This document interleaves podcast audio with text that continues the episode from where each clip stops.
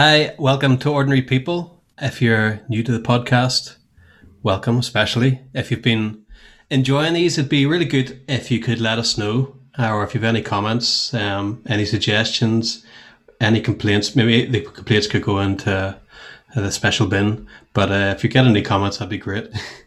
um, and if you want to do that, if you want to just say, uh, let us know anything about our podcast that we are missing, uh, just head over to the website. It's ordinarypodcast.com. And also, if you feel like sharing with your friends and just letting people know that this, this exists, um, don't keep it to yourself. So please do that. Um, great to have Andrew back. Evening. Uh, and Neil is going to introduce our guest. So, Neil, over to you.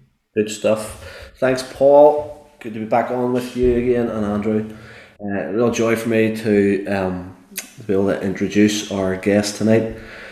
Uh, just off air, we're talking about how we're all aware, familiar with each other by reputation, and so it's good to be able to have a chance to sit down and chat with Pete Kernahan. And um, there's many many strings to Pete's bow, but there's uh, one particular area that we're going to focus in on tonight. But just before we do that, Pete, thanks for joining us. Thanks for being here tonight. And uh, why don't you introduce yourself? Tell us a wee bit about who you are, a bit about family, where you're from, and uh, anything else you want to add in.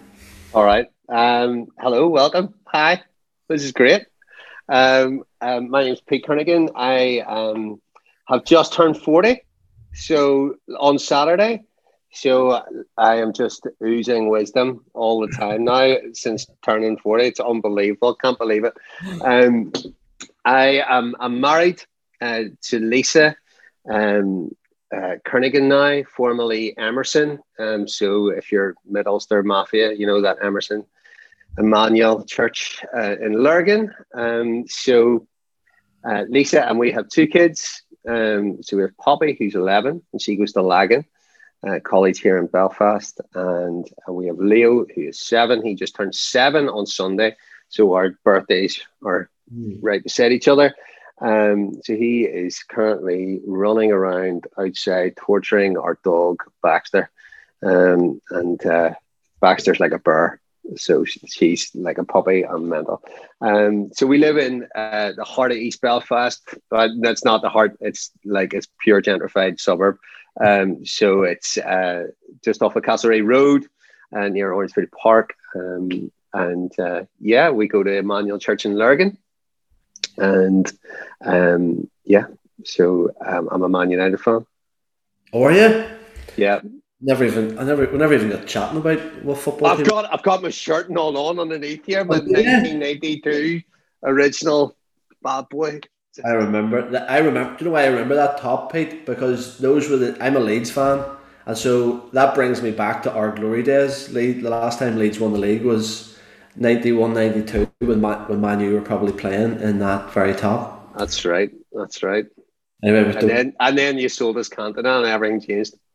That's back when I remember. That's that's when I was pretending to like football to fit in. Andrew, I, I, am stunned here. Andrew has got involved in a football conversation. I, I, I need a moment here. I can't believe it's it. A, it's a new world. 1996. That's my. um, I feel like I need to go here. I, I, you've brought up Cantona, Pete, and uh, I the the only game I've ever went to see Leeds play was whenever they beat Chelsea three 0 and Eric Cantona scored the third in a three 0 victory at Elland Road and that that season ended and sold to Man U for one million. It was painful. You're bringing up. Never look back. I would never look back. Already painful memories have been brought up at the start of this conversation, Pete. Where great, I like to start there. We need to rescue it. Um, yeah, thanks. Um, thanks for that, Pete. Uh, yeah, we are we are incredibly good friends of the what was it? The Mid Ulster Mafia.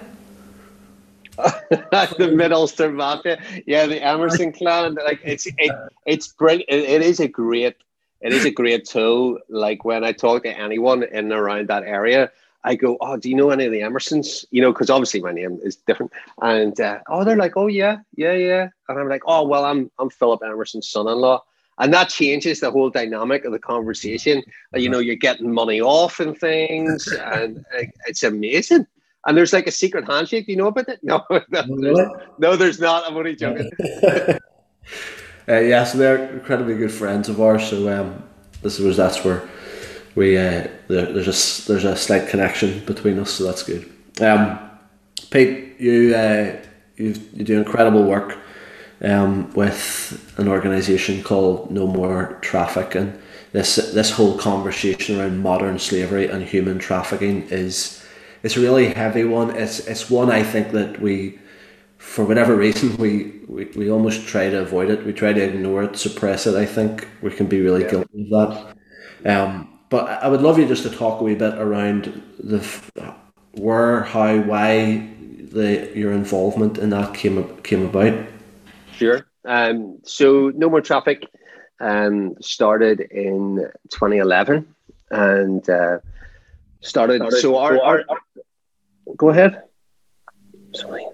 Oh, got a wee bit of. It's just myself talking to myself inside my head. Um, so um, yeah, 2011 it started, and the kind of uh, precursor to that um, was um, in 2008 uh, 2009, I was in Pattaya in Thailand, and um, and came across uh, sex trafficking for the first time in the kind of rawest form um, that you could really ever see. Um, I was there as part of um, a church kind of outreach worship program thing, and um, I was kind of young and um, kind of sheltered, and you know, like just I'd never seen kind of anything like that before and completely broke myself and my, my best friend Aaron Boyd's heart. Um, and we kind of wrote a song out there, ended up going massive America and all that stuff. And that's that's a whole different conversation. But off the back of that, we started um, a, a, a charity called Stand Out International that raised money um, for 29 small projects um, in Cambodia that rescue kids for child sex exploitation, but it also um, so it the 29 projects were were were ranging from um, prevention and preventative stuff right the way to rehabilitative stuff. So the full kind of spectrum of that, and uh, that was facilitated by an organization called uh, Viva Networks, and on the ground in Cambodia, uh, Chab Dai, um, were the, the the organization that we um, had partnership with. And I, I say that because Chab Dai are, are, are quite a a heavy influence on on what No More Traffic has ev- evolved into. Um, and then, um, so I was kind of going back and forward to Cambodia um, and involved in those conversations and, and, and becoming more and more kind of aware and educated around the, the global issue of human trafficking and modern slavery mm-hmm. um, with a kind of Southeast Asia focus. And, and as the conversation rolls, you, you become more and more aware of what's happening and more and more in the conversation of what's happening at home. And at this point in time, around 2010 and 2010 started 2011, um, there wasn't too much of an NGO presence really here in Northern Ireland doing um, anything around modern slavery or human trafficking. There was a few people that were kind of having the conversation.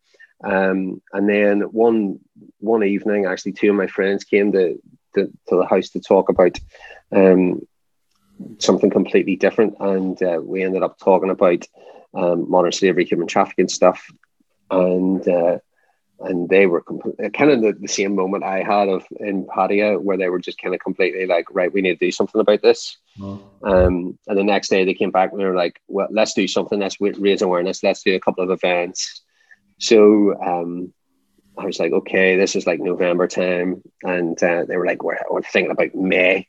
And I was like, I was thinking about May the next year. I was thinking like 18 months down the line or something. But they were like, nah, let's go May, right? So I was like, okay. And um, so we started off do one or two events. It ended up turning into a week long of events with um, I think there was 42 events and 24 partner organizations involved, uh, ranging from Women's Aid to wow. the PSNI, the Department of Justice, um, and and that was the the kind of we we were like okay well we just started off trying to plan some events to raise some awareness and there's obviously a, a conversation and a, a, heart yearning for this. And so then we we kind of formed more formal in a kind of charity sense and registered with the Charities Commission in 2012. Um, since then, um, what we've kind of been doing, we're primarily based around um, awareness raising and frontline professional training, training and advocacy. Um, and um, so we have consulted on the first piece of updated um, modern slavery legislation in 200 years, which was Lord Morrow's bill. Um, and that was the precursor to the 2015 Modern Slavery Act that is around the UK um, at the moment. Um, and we we help shape um, uh, the uh, strategy, modern slavery, human trafficking strategy with the Department of Justice and, and the other NGOs in the NGO engagement group. There's about 14 other NGOs involved in that group. Um, and uh, so we help, um, so we speak into that. Um, and then we train the PSNI recruits. So for the last seven years, uh, we every PSNI recruit um, mm-hmm. will get some modern slavery human trafficking cha- training that is hosted by ourselves and the modern slavery human trafficking unit within the PSNI. So we share that training. Um, and then, so we do other frontline professional training, midwives, doctors, dentists, uh, social workers, uh, homeless community. Um, so yeah, so that's what we kind of do, and then and like some kind of uh, public awareness stuff as well. Very good. That's amazing, Pete. Incredible what you're doing. Just just when you're on that, um, just really quickly, we we had uh, we had a girl came and did some training with us. So I don't know how much you know about the, the charity that we're a part of. dropping. So we have charity shops all across okay. all across Northern Ireland, and it was one of those things that a couple of years ago, um, me and my brother-in-law David ended up um, becoming aware of what was going on locally. Mm-hmm. This was a this was a, a real need because we'd seen we'd been part of some stuff that was that was going on going on across the world and really naive to what was going on on yeah. our in our own communities. And so I, I don't need to I don't need to labour on, but I just like we we brought somebody in to train our staff and what what to look out for. It'd be great if you could speak into this a wee bit more, but some of the signs to be aware of, and yeah. one of the shops in particular picked up on the training that she'd received and then was able to uh, to bring uh, bring one of those needs or one of those cases to to the PSNI in one of our towns, um, not too far from here. So uh, all that stuff is is incredibly important. So can you talk a wee bit around sign spotting? Yeah. So um, the signs and stuff like that. Yeah, so like some of the like there's kind of key indicators and um and it, it, it, scenarios change and um and what we have found with modern slavery and human trafficking is is that it's very entwined in in in lots of different aspects of society and and and the indicators for those um scenarios look different you know depending on where you are yeah. um but some of the there's some common indicators that mm-hmm. um, are useful and, and and good to know that you know so um, for example if somebody's um, in control of somebody else's money for example um, so we maybe see that in car wash you hand money to uh, a central person or they don't have access to their own money um, they're maybe under uh, control, um, so maybe overly fearful of the police or o- overly fearful of the authorities, um, and they seem to be controlled by someone else. Mm-hmm. Um, is a, a, huge indicator. A huge another one is identification. So if somebody is holding their um, identification, their uh, passport, their ID, they don't have access to it. They can't come and go freely. Um, maybe they they sleep where they work um, or they live in an overcrowded living space. Um, that's not a, a, living space that's not appropriate for that number of people. Mm-hmm. Um, maybe a property. Uh, so if we're those are kind of key indicators around a person, but in a property, maybe, um, you know, it's very busy, you know, and busy at irregular hours, a lot of coming going through the night, maybe blacked out curtains, things like that. Um, maybe um, there's a, a number of unrelated adults, you know, you know, coming and growing and very present in that house. Um, and maybe there's a good turnover of people um, within it. That's an, an, an, you know an indicator. Um, and then people working long hours, maybe um, like a child or an adult is. Hold on, my son's in. What are you looking for, bud? okay. Get out of here. Must be a man. and um, um, maybe like the relationship between the child and the adult is that this is working from home, right? You know, this is what it is. Um, so uh, the ch- the relationship between the child and the adult is unclear. Um, so you can't really identify, and um, and then maybe some a person who doesn't know um, their own home or work address or doesn't know where they are, um, and maybe doesn't know how they came to be there. Um, is another indicator. But those are some of the gen- more general ones um, when we're kind of looking at different scenarios. You know, like when we look at the homeless community or we look at social work or um, kids in the care system, and um, you know, we're looking at different uh, aspects. You know, medical profession, like unexplained injuries, things like that. Um, they they change from scenario to scenario. So, but those are some of the kind of key ones. Very good. It's really helpful, Pete. Um, so, could you give us, could you speak in, so talk a wee bit, obviously um, we've, we've, we've said that no more traffic is um, founded in Northern Ireland and focused in Northern Ireland. Yeah. so of, that some of what you've brought there is really important. Can you give us an idea of of what's happening in Northern Ireland? Are you able to like spend a bit of time just t- letting us know? Even sure. for those maybe are naive to the fact that this is taking place within our communities? Okay. Um, it's probably useful to know what um, modern slavery and human trafficking is. Mm. So, um, so modern slavery is the umbrella term. So it's an umbrella term for human trafficking and forced and compulsory labor, right? So um, there's kind of two worlds that exist here. So when we think about modern slavery and human trafficking, we often um, go to um, we also often go to sex trafficking, right? Because it's the most talked about and probably the most glamorized, and um, we can probably thank Liam Neeson for that, you know. And uh, so, and it doesn't look like you know what ha- what happened in Taken.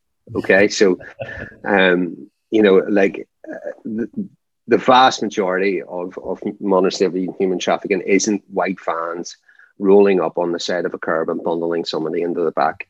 That does happen, but that is the minority of what is is going on. So the globally, there's about 40.3 million people enslaved in the world today, um, and uh, different numbers will, will will go up to 45 million, and um, and that in, so the 45 million would include forced marriage. But we take the forced marriage thing out of the equation, and we look at the 40.3 million. That breaks down into different exploitation types. So, forced and compulsory labor uh, would be one uh, form of exploitation. So, that looks like big business, people in factories.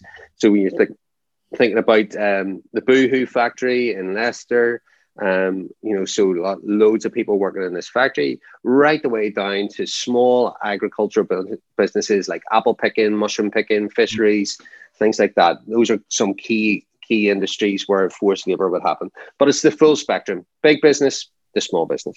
Um, sex exploitation. So that's the like what it, what it says on the tin: the exploitation of um, of of people for sex.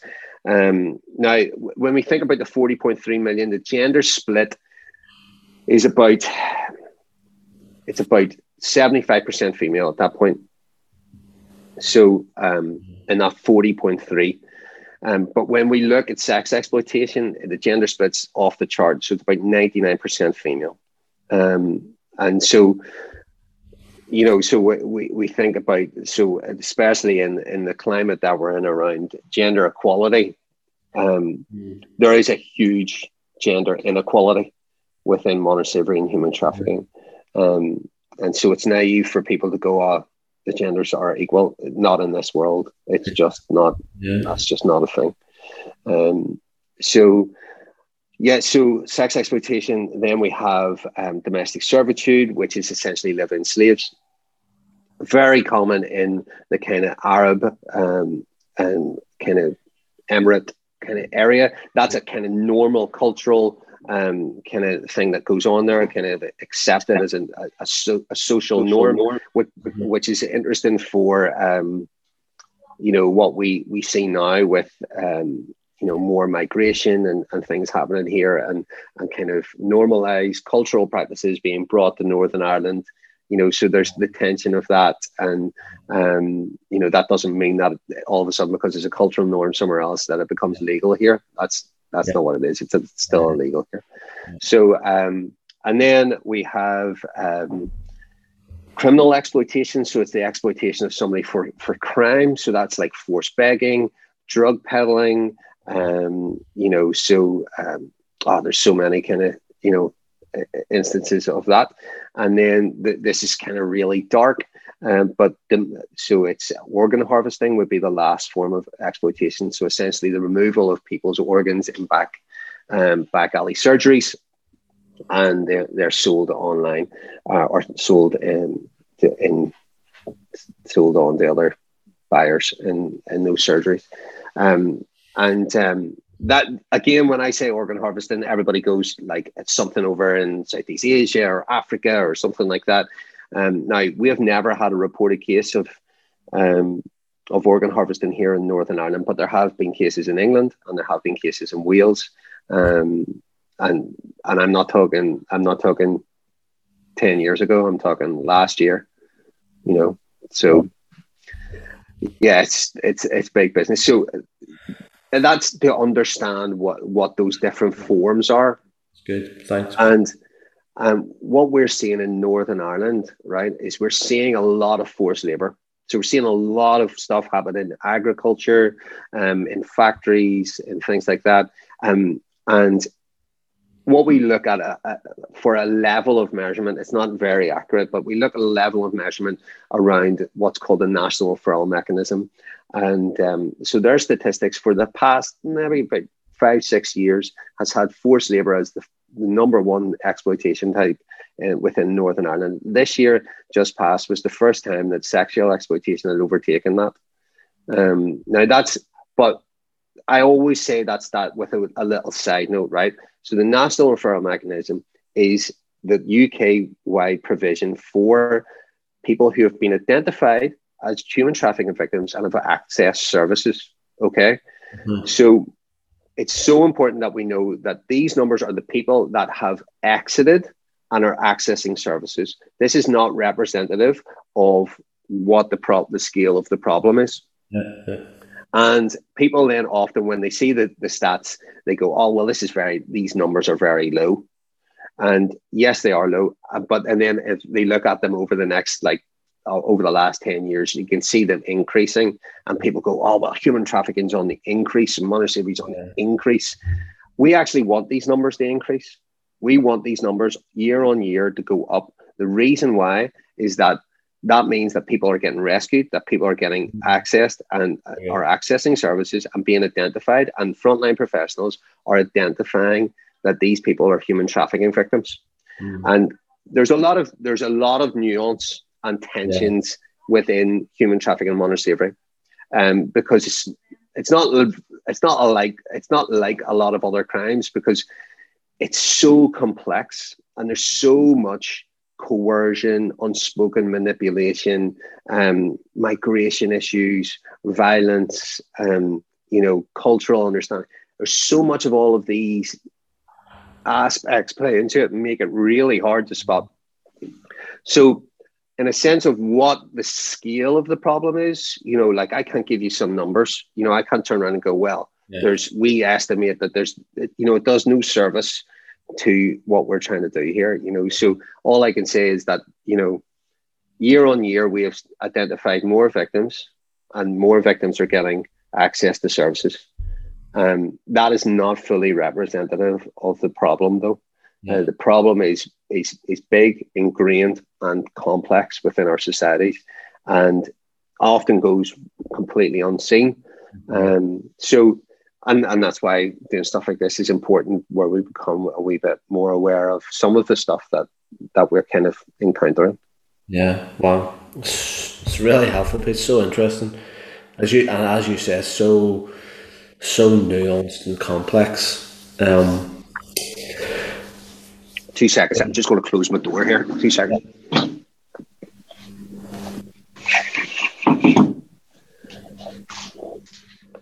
Don't want them kids coming back. be here now, Pete. There, you're back. That's it. Um, so I know this is I know this is probably such a vague question, but like, what are you what, is, what are you dreaming for when it comes to like best strategy or what what is it that you're I suppose what is it, what is it you're hoping for as you continue to train and raise awareness and Yeah, it, it, that's a, yeah, it's a vague question. It's a it's a nuance. Uh, like, I think it's funny that I, the more I get into, it, I don't. It's not cynicism, but I think it's reality. You know, like the initially, you know, my thing was uh, when I stood up and we launched No More Traffic. I said I wanted to see an end of slavery in my lifetime, hmm. and and I still want that but the more I'm into it, I, the less I believe I can see that. You know, the less I believe that I'll see an end of slavery in my lifetime. You know, because the more I know, the the more I see the scale, and the more I, I see the vast. And that's not the that's not a that's not a depressing thing. That's not a depressing thing where well we'll not do anything about it. You know, like it's it's more a reality of going right. Well, this is a lot more ingrained in our society than than what I maybe naively gave it credit for at the start. And um, and it's important that it's important when for me this is a life posture. It, like it's not like this isn't a career. Like and you uh, we're probably all in this. Like if you're going for careers, charity work isn't the career, right? so that it's not it's not a good career choice just so right so it's this is a life posture thing mm. and how to position your life in in somewhere and and this is for me this is it you know when when i seen that that first kid in in Pattaya, i knew that this was this is what i'm going to give my life to and um and i still believe that and i'll still do that in whatever format it takes at, at, at this juncture it is in, in employment with no more traffic as a development director, you know, whatever it looks like in the future, but it will always be the posture around modern slavery and human trafficking and lifestyle that my life towards that. And um, but my my hope is is is for broader stories, right? And I think we zoom in and we do this so all the time within the NGO sector, is that we zoom in on the, the key point of people's carnage and we make all we talk about that key point. Mm-hmm. And for me, and for my hope uh, for the people that are entrapped in, in, in slavery is that, that this moment is short and brief. And they will not be defined and they'll not be defined by it for the rest of their lives. That's my hope Mm. you know, and and and people think, oh well, you know, why didn't they leave? Or, you know, like the brutality and the carnage that ensues within those scenarios will be with someone for the rest of their life. And and what does it look like? So I care more about the other side of it, you know, like the healing, the the working through the trauma Mm-hmm. you know like i care as much about that aftercare about the moment after they leave or the moment after their exploiter gets convicted two years down the line after the incident or whatever I, I, it's more that that i'm more hopeful and excited about that they can flourish you know it's amazing i was talking to actually we're talking to helen from Chab Dai, and um and she t- tells this great story of like sharing the platform with it, somebody who had exited um, slavery and, and all that stuff. And she got a PhD. She become a researcher. She was give, giving talks about um, modern slavery human trafficking at academic conferences. You know, like that. That's and like that's the stuff. Yeah. That is that's where we that's where I'm aiming. I'm I'm aiming to get people over there. You know, like you know, and to get people there, I have to do all the stuff in in this world to get them out, and in this world to help stop people going in. Mm.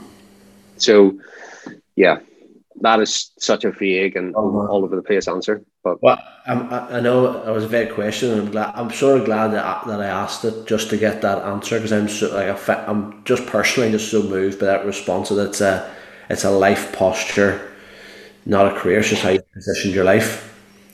And so and so I, just, I find myself like that's really helpful language because I probably find myself what looks like getting into getting into the chart getting into the church world because of all these dreams and hopes that I believe that I'll see in my lifetime, but probably feeling more certain that I'll not see them. I know. But, yeah. but, but like more confident in my my life posture. Like I think that's so like just what you're sharing there is just giving me some really helpful language for probably where I feel not in the same world as you, but something yeah something similar. Um, yeah, I, I, I probably went the wrong way around it, but just what you've you've touched on some of the things that, that, that are frustrating. Is there stuff around COVID or Brexit or anything like that that, that is actually you're finding is is causing the work to be more frustrating and challenging over the last couple of years? it's all my work's always frustrating and challenging, you know, because my thing is my thing is is that you don't I don't come home from work and go I achieved that today. Yeah. yeah, I, I just don't I don't have that. You know, like I don't have that. You know, like I come home from work and people are still getting exploited. You know, like you know, I I come home and sit down and I've maybe done my emails or done a training or or whatever, and people are still in carnage. You know, like like and that I, I used to have to go out and paint a wall and stuff like that. So I just had some sense of achievement, you know, like some sense of like, oh, I did this today, you know, like there's that section of wall that was painted, you know, like, yep, uh, you know, achieve something, right? Like, like looking at my sent emails isn't, you know, doesn't add too much value to my life, you know. So, um, but mm. in regards to COVID and and and, and Brexit, it, what what it's done is it's not created frustrations; it's created new problems. Yes. Um. So, and so that and that's that's the world. That's the world that modern slavery lives in. You know, like like it, it's you know it's international organized crime, mm-hmm. and at any point when there, so the key points of when human trafficking surges, natural disasters right? Mm. So we're seeing there's a natural natural disaster in a place, human trafficking through the roof. Haiti, human trafficking through the roof. Why? Because uncertainty and uncomfort and things that shake, shake societies and break structures and do all of that stuff make people vulnerable. Mm-hmm. And the key thing about ex- exploitation is vulnerability. Mm-hmm. Vulnerability all the time. And naively, people will say it's about poverty, it's a money thing. Yes, it's a money thing for the organized crime people, yeah. But what they what do they use to get money? They use the exploitation of vulnerability. Whatever that vulnerability is, natural disasters, substance abuse, you know, like um, unaccompanied minors, immigration laws, you know, you, take your pick, take your pick of vulnerability, they'll exploit it. And and so with Brexit, um, I'll speak, speak about COVID, you know, so lockdowns are really interesting for the modern slavery world um, because what we've seen is a huge, huge surge around online exploitation and what that looks like. So um, you'll see kids getting groomed and exploited and, and all of that stuff that's going on online. And that poses completely different problems for NGOs, frontline professionals, because a lot of these signs and indicators will always point to an individual, another individual in that person's life. Mm-hmm. So, but then put that in the digital realm, right? Put that into the digital realm. There's no one to point at. So the victim is maybe displaying the same symptoms, the same isolation, the same stuff. That's all going on, but there is no person to point this exploitation to. There's just mm-hmm. a computer or a digital entity. And you begin to see how this then the nuances of all and the complexity of all of this plays in. And you know, like I don't even want to go down the road of like internet platforms and you know privacy law and mm. how that then lines up against criminal proceedings and all of this stuff and um, encryption and you know, like it's a whole minefield. Mm. But you see, you see huge levels of online exploitation uh, going on, and we've seen a huge like within the last um, year, we've seen a real pushback around online exploitation and some big companies being exposed, and um, you know, and you know, the the Pornhub case is a really prime example of that. Um, you know, so um, yeah, so the online stuff is is is crazy.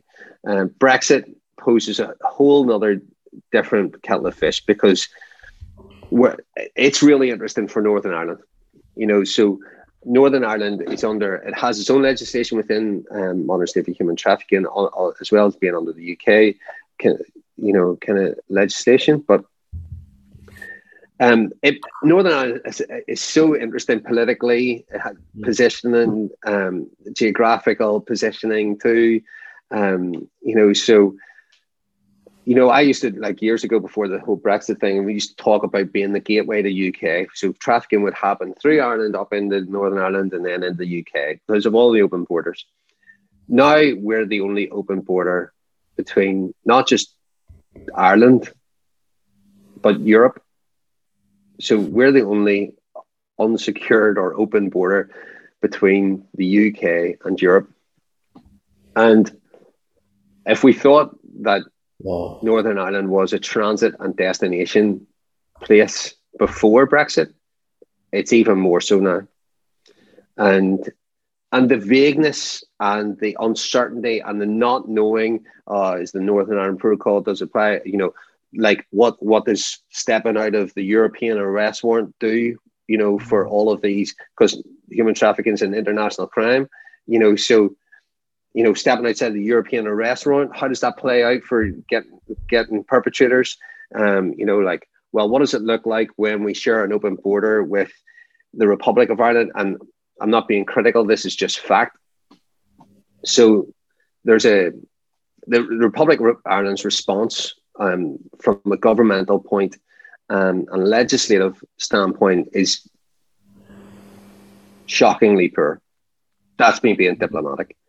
Um, the last three years, um, there's a uh, the, the, United States um, Home Office um, or State Department, sorry, um, they they release a, trafficking in persons report. So essentially, they they set a, a bar um, and they survey all of the countries that are a part of this this group who are willing to to be involved in the in, in the conversation around trafficking in persons. Um, and they re- release a report every year, the, the TIP report, Trafficking in Persons report. Um, and there's four tiers.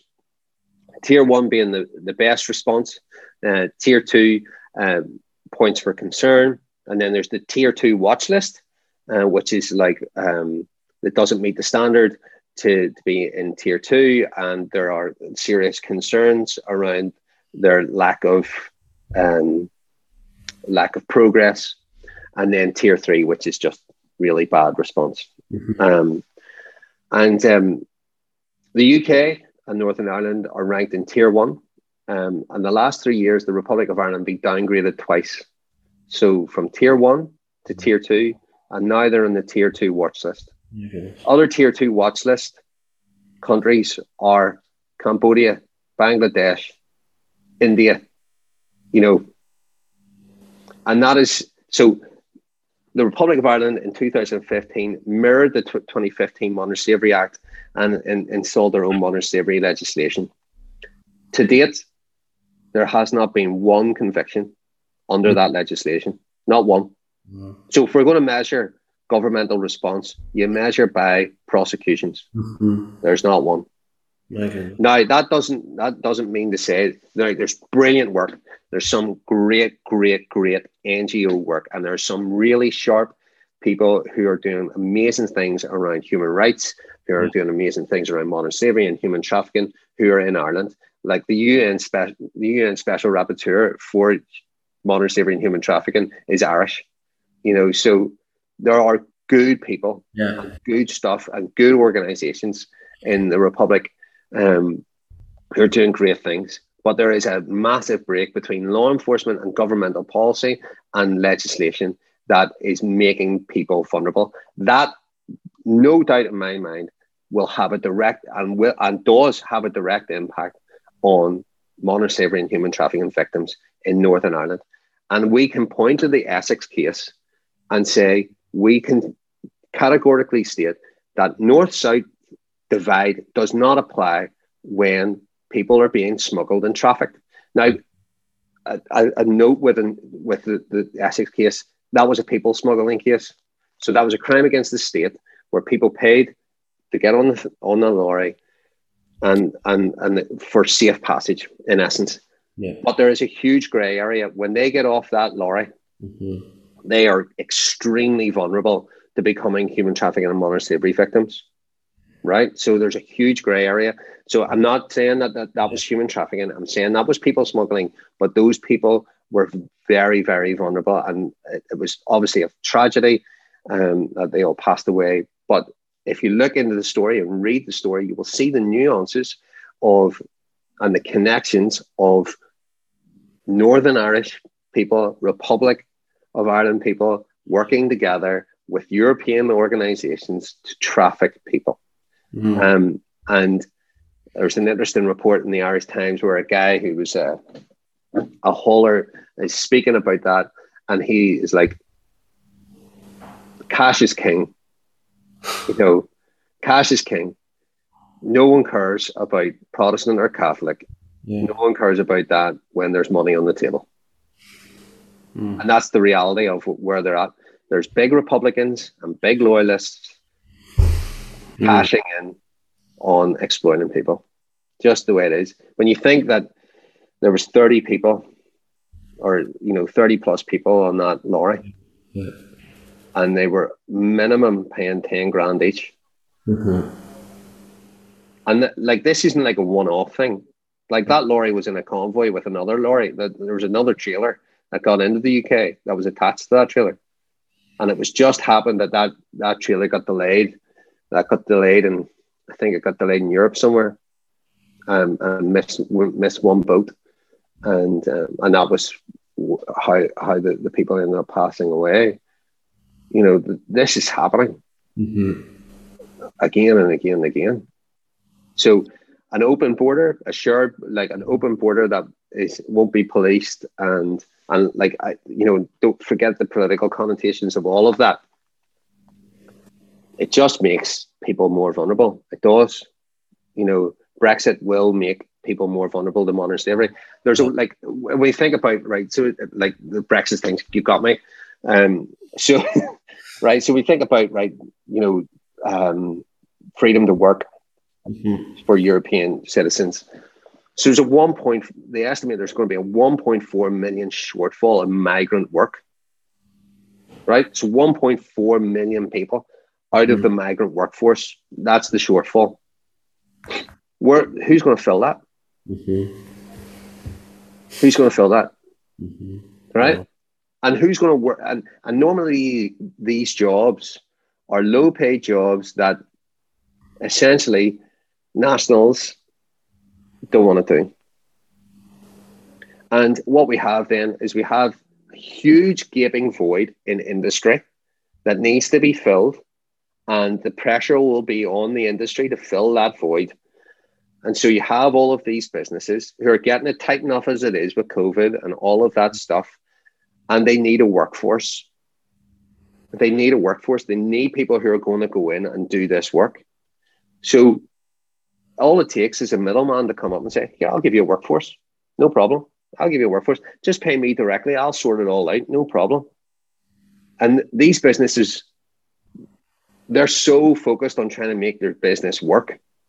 Like just make Yeah. their business work, that they'll go, okay, yeah, that makes sense, right? Bang, away they go, and they're not doing their due diligence.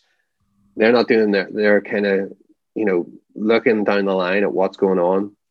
They're paying this money in the one bank account, and all of a sudden, this business, who maybe out of the best intention or or like, well, it's kind of a sin of omission, isn't it? Right, which is just as bad as anything.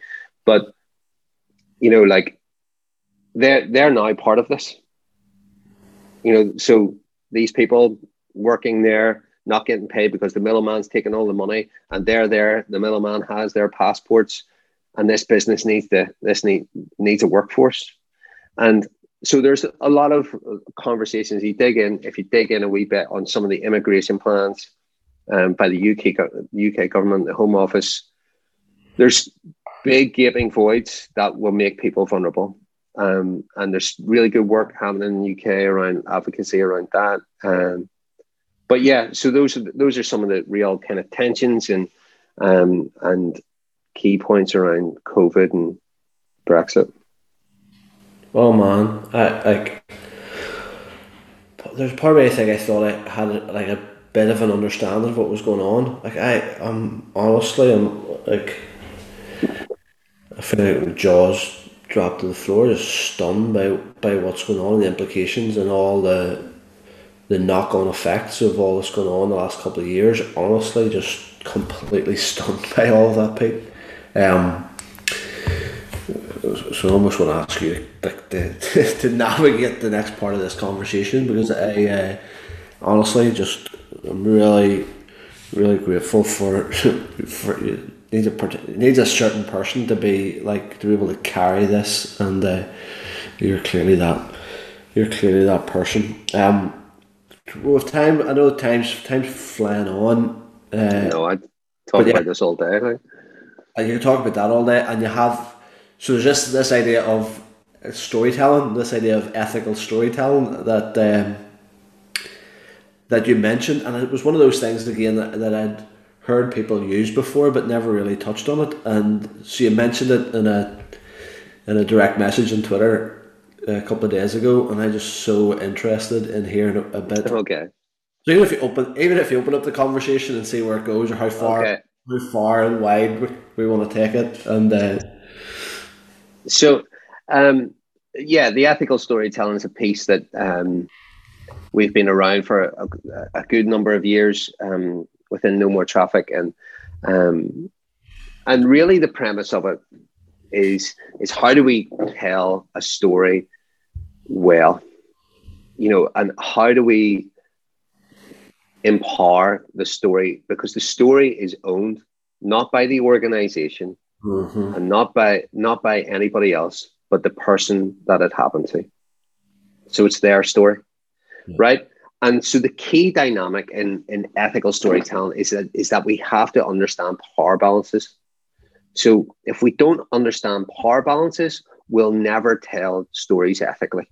So if we don't understand the power imbalance even between organizations and people that they're helping if we don't understand that power imbalance of course there will be one there. Even if the organization says that there's not there and they don't feel like there's one there or whatever there is one there. Because the person that they've helped has been helped by them Yeah. and they naturally feel they will naturally feel indebted right? Because of the help that they've received. So if i came up to a person who my organization had, had helped now we don't work directly with human trafficking victims but hypothetically um, if I came up to someone and said, "Can we tell your story?" How like let's flip that into them, and they have received this help from us. They trust. They trust us. Of course, they're going to say yes. Mm-hmm. Of course, they're going to say yes. So we need to understand that power imbalance, and, and we've got to we've got to understand that, and we've got to go. Okay, I, I wouldn't want to tell a story that wasn't mine. Right? I wouldn't have the right to that. You know, I wouldn't want to do that. So why why do organizations and NGOs specifically feel like they have the right to tell that story. Mm-hmm. And when we push a wee bit deeper, and this is the darkness around uh, around this world, is that they're leveraging story for charitable gain. Right. So the playoff is is that why do we why do we need to tell and we'll guise it we'll guise it to make ourselves feel better is that this is about forwarding the issue voices need to be heard on all of this stuff we need to forward the issue blah blah blah we need it we need to humanize this we need we need people we need faces we need that we need all of this because we want to invoke this emotional reaction out of the out of the person that reads the story or and we want to motivate them to action. What's the action? Nine times out of ten is donate money. Mm-hmm. and and and and for me it just feels like a re-victimization and a re-exploitation of people for the same reason that they were exploited in the first time. Oh. money and and, and I'm being a bit callous and a bit harsh, and there's there's a lot more to this than just that. But mm-hmm. that is my big thing is is that I don't have the rights to mm-hmm. somebody's story. I yeah. don't, yeah. and I and it's not okay to tell that story. And I think there's a, there's such an interesting piece in this of, of, of moments in time, and you go, well, this is somebody's moment in time, and it's terrible. It is heartbreaking. It is absolutely devastating. And this moment of time will burden them for the rest of their lives. Organizations and churches or NGOs or whatever do not need to lift this piece of their story out, put it on a pedestal for everybody to look at for the rest of time while this person tries to navigate the trauma of this moment. Mm. They yeah. don't need to do that. Now we've got to empower the voices, and I'm not saying don't tell stories, and I'm not doing all of that stuff, but the stories need to be done ethically in a way that empowers the user and the, storyteller, and it doesn't rob them of their voice, and it doesn't exploit them for gain, for mm. charitable organizational gain. Um, and and that that is the key, that's the key piece in this. You know, so do there's a, there there's a great and I want to point if it, if if this is interesting to you, go to ethicalstorytelling.com. This is and they are by far the absolute gurus of this. You know, mm. so um, they have a pledge on there. Um, you know, like that you can sign as an organization, and it will give you great resources, useful tools on how to do ethical storytelling well.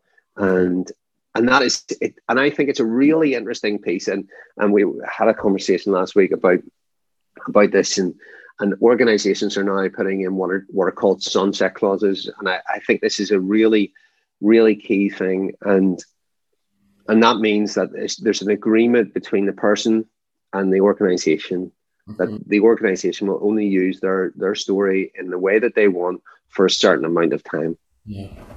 And I just think there's something beautiful in that.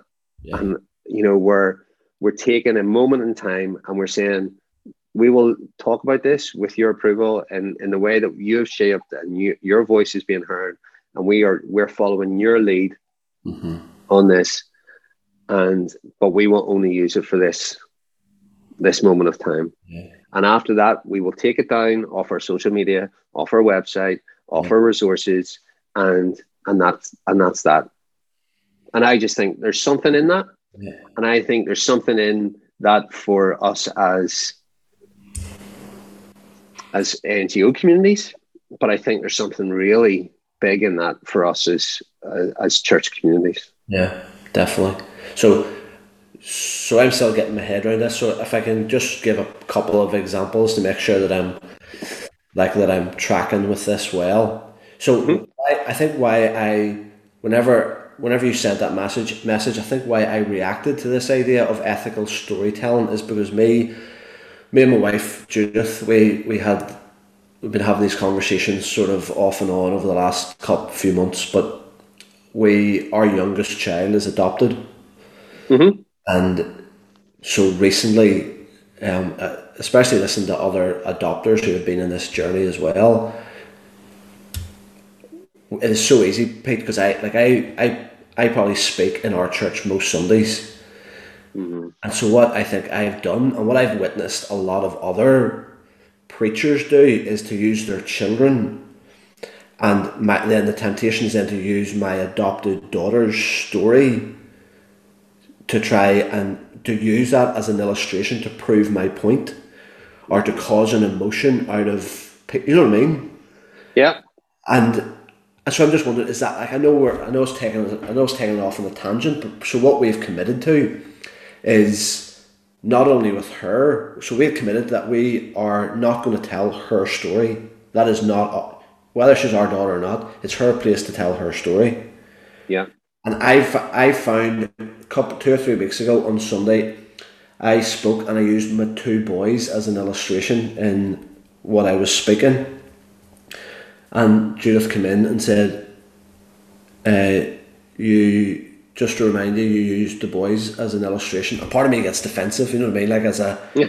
Yeah. I say? Why can't I just say I did a great job preaching or whatever?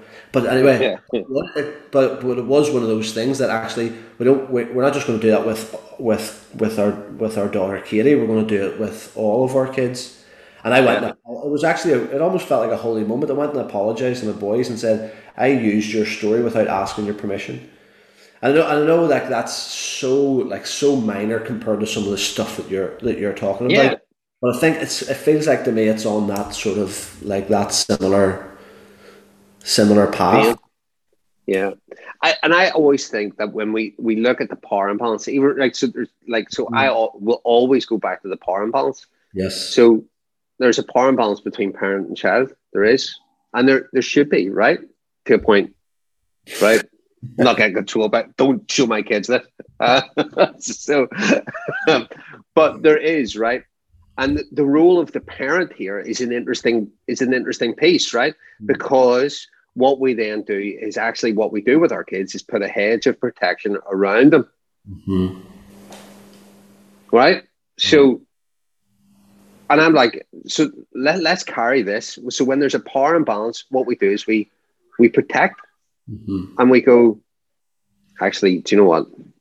You don't need to know this. Why? Why am I? Why am I exposing this Yes. to all of these people? Like, I no, I'm I'm protecting this. Mhm. you know I, like i'm not letting all of these people get get to you like you know like i look at that when in relation to my daughter you know and and internet use and all of that stuff you know like and like i'm the barrier i'm i'm the stop of going right well hold on so as organizations we have got to go you know like when when we're telling stories we've got to to, to humble ourselves and go well this is not about exposing something so we can create an emotion or get get get the information out or leverage something so that we get something in return. This is about protection. This is about keeping keeping the story owned by the individual owned by that person. And um so the I think we, we always will come to this place around three kind of core principles around this. And w- speaking from an organizational standpoint, is is humility, um, honesty, and transparency. Mhm. So if we if we if we apply these three filters and go, you know, you know, is this is this are we telling this story out of humility? Yeah. Yeah. You know, are we telling this story honestly and transparently? Mhm. You know, then uh, if we're working through those filters, I think I think we'll naturally change the way we tell stories um, and what stories we tell. Yeah.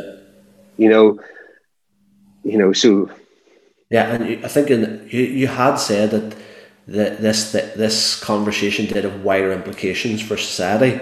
So I, and, I- and I maybe get myself in trouble here, but I there's been part of me over over the last year over lockdown that I've watched some churches' social media feeds and just been uncomfortable. And so whenever you give that, whenever you give some of that stuff around ethical storytelling, I think that's why I felt uncomfortable. Hmm. It's that power imbalance. It's almost like they're taking control, and they're Yeah. it almost feels like they're they're taking advantage of somebody's story, and it doesn't feel humble. It feels like they're more interested in in the stats and how much people that, that they have fed and how and I and I found myself just being really uncomfortable with that. I found myself really checking myself in that as well.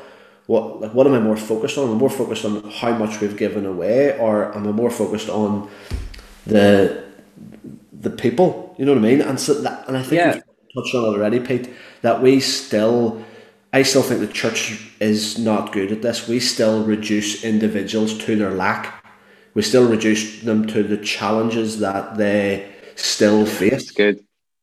And I'm Good. and I'm so concerned as a church, like somebody involved in leading church. I'm so concerned by that. You know what I mean? And yeah, Well, that, it's interesting that you point to the church thing. You know, like I, it's it's a really interesting. I, I would probably be in the same boat. You know, I feel like we are. The, the church is becoming. They look at their social media like a promotional tool. mm, So they've they've got sucked into advertising yeah, and marketing mm, and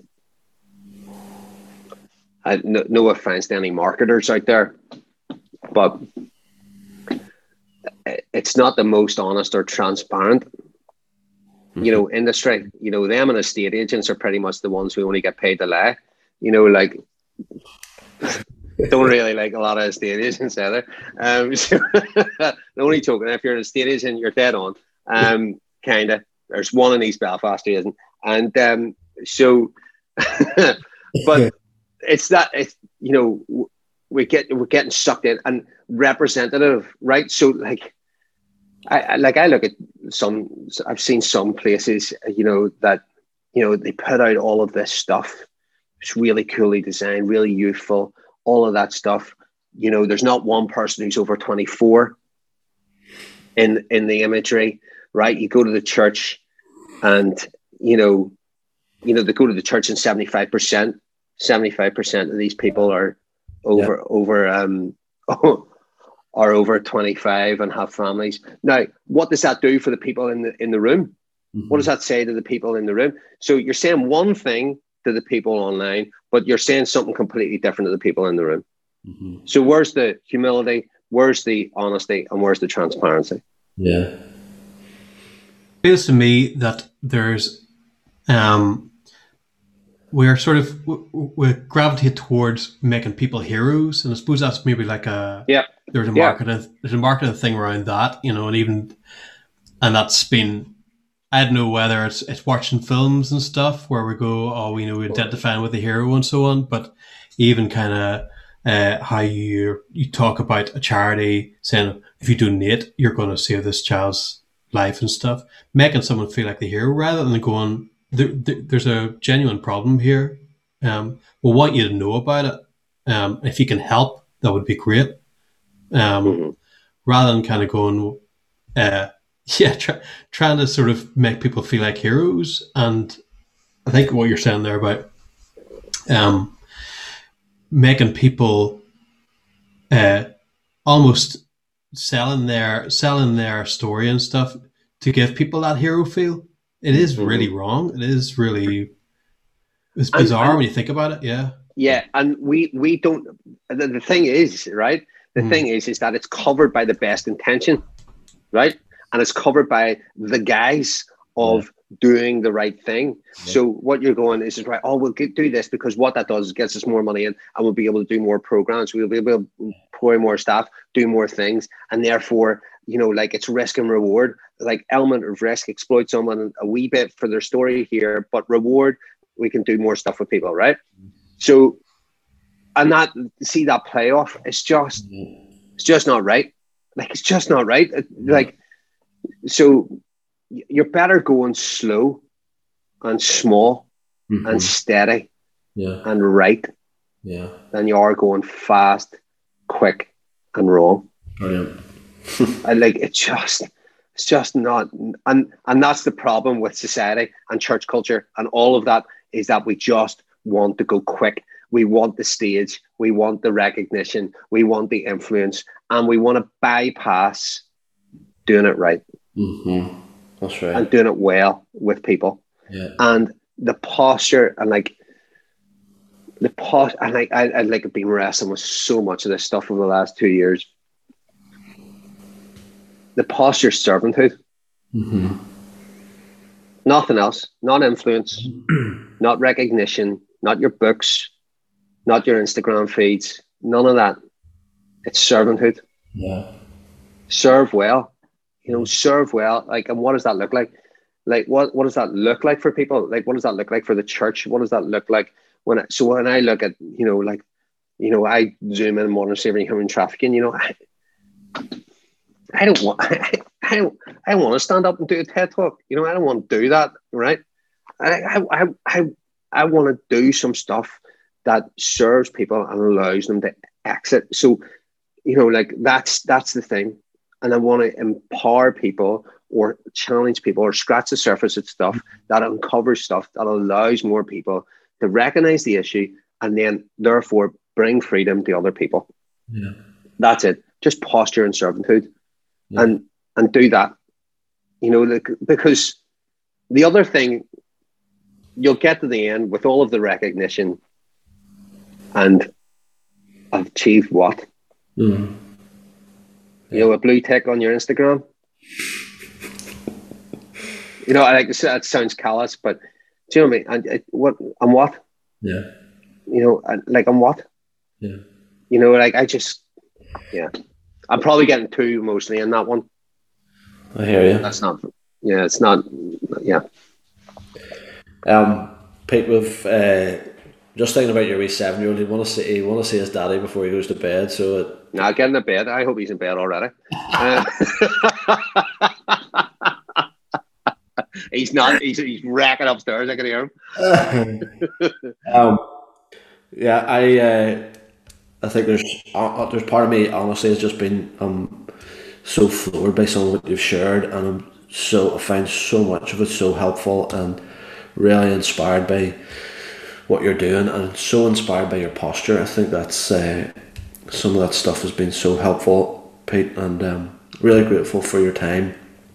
There's probably so much more that we could we could talk through and, and scratch at, um, and maybe we'll maybe we'll do that another at another stage.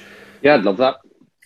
But there's one there is one question that I always like to finish with, Pete, and uh, I didn't Okay. warn, I didn't warn you of this. Apologise, but I'm holding out. I'm actually thinking I'm holding out for pretty good recommendations here, Pete. So what is it that you're reading, watching, or listening to that you would recommend to uh, to us and to people listening in today tonight? Oh, right here, my AirPods are about to go, but I'll like, I'll be down. Oh, I think they're gone, are they? No, still hear you. Hold on two seconds. Oh no!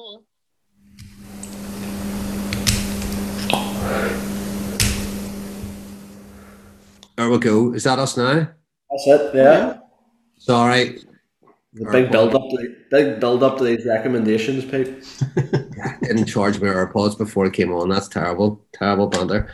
Um, so, uh, what I'm reading, what, or what I've just finished reading, that essentially has probably been the best book I've read about church in a long, long time, is a church called Tov by um, Scot McKnight and Laura. Oh yes, something. yes, yes. Um, sorry, sorry, Laura. I forgot your second name. Um. Thank you.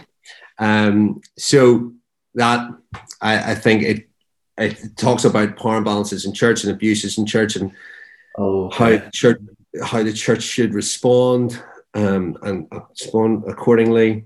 Um, so that has been Brilliant. very very good. great. That's it. But we're watching, watching anything? Oh, watching. I've just started Winter Soldier and Falcon. Quite enjoying that. Oh, good. on the old Disney Plus. Not too sure about Disney, but you know, like good content.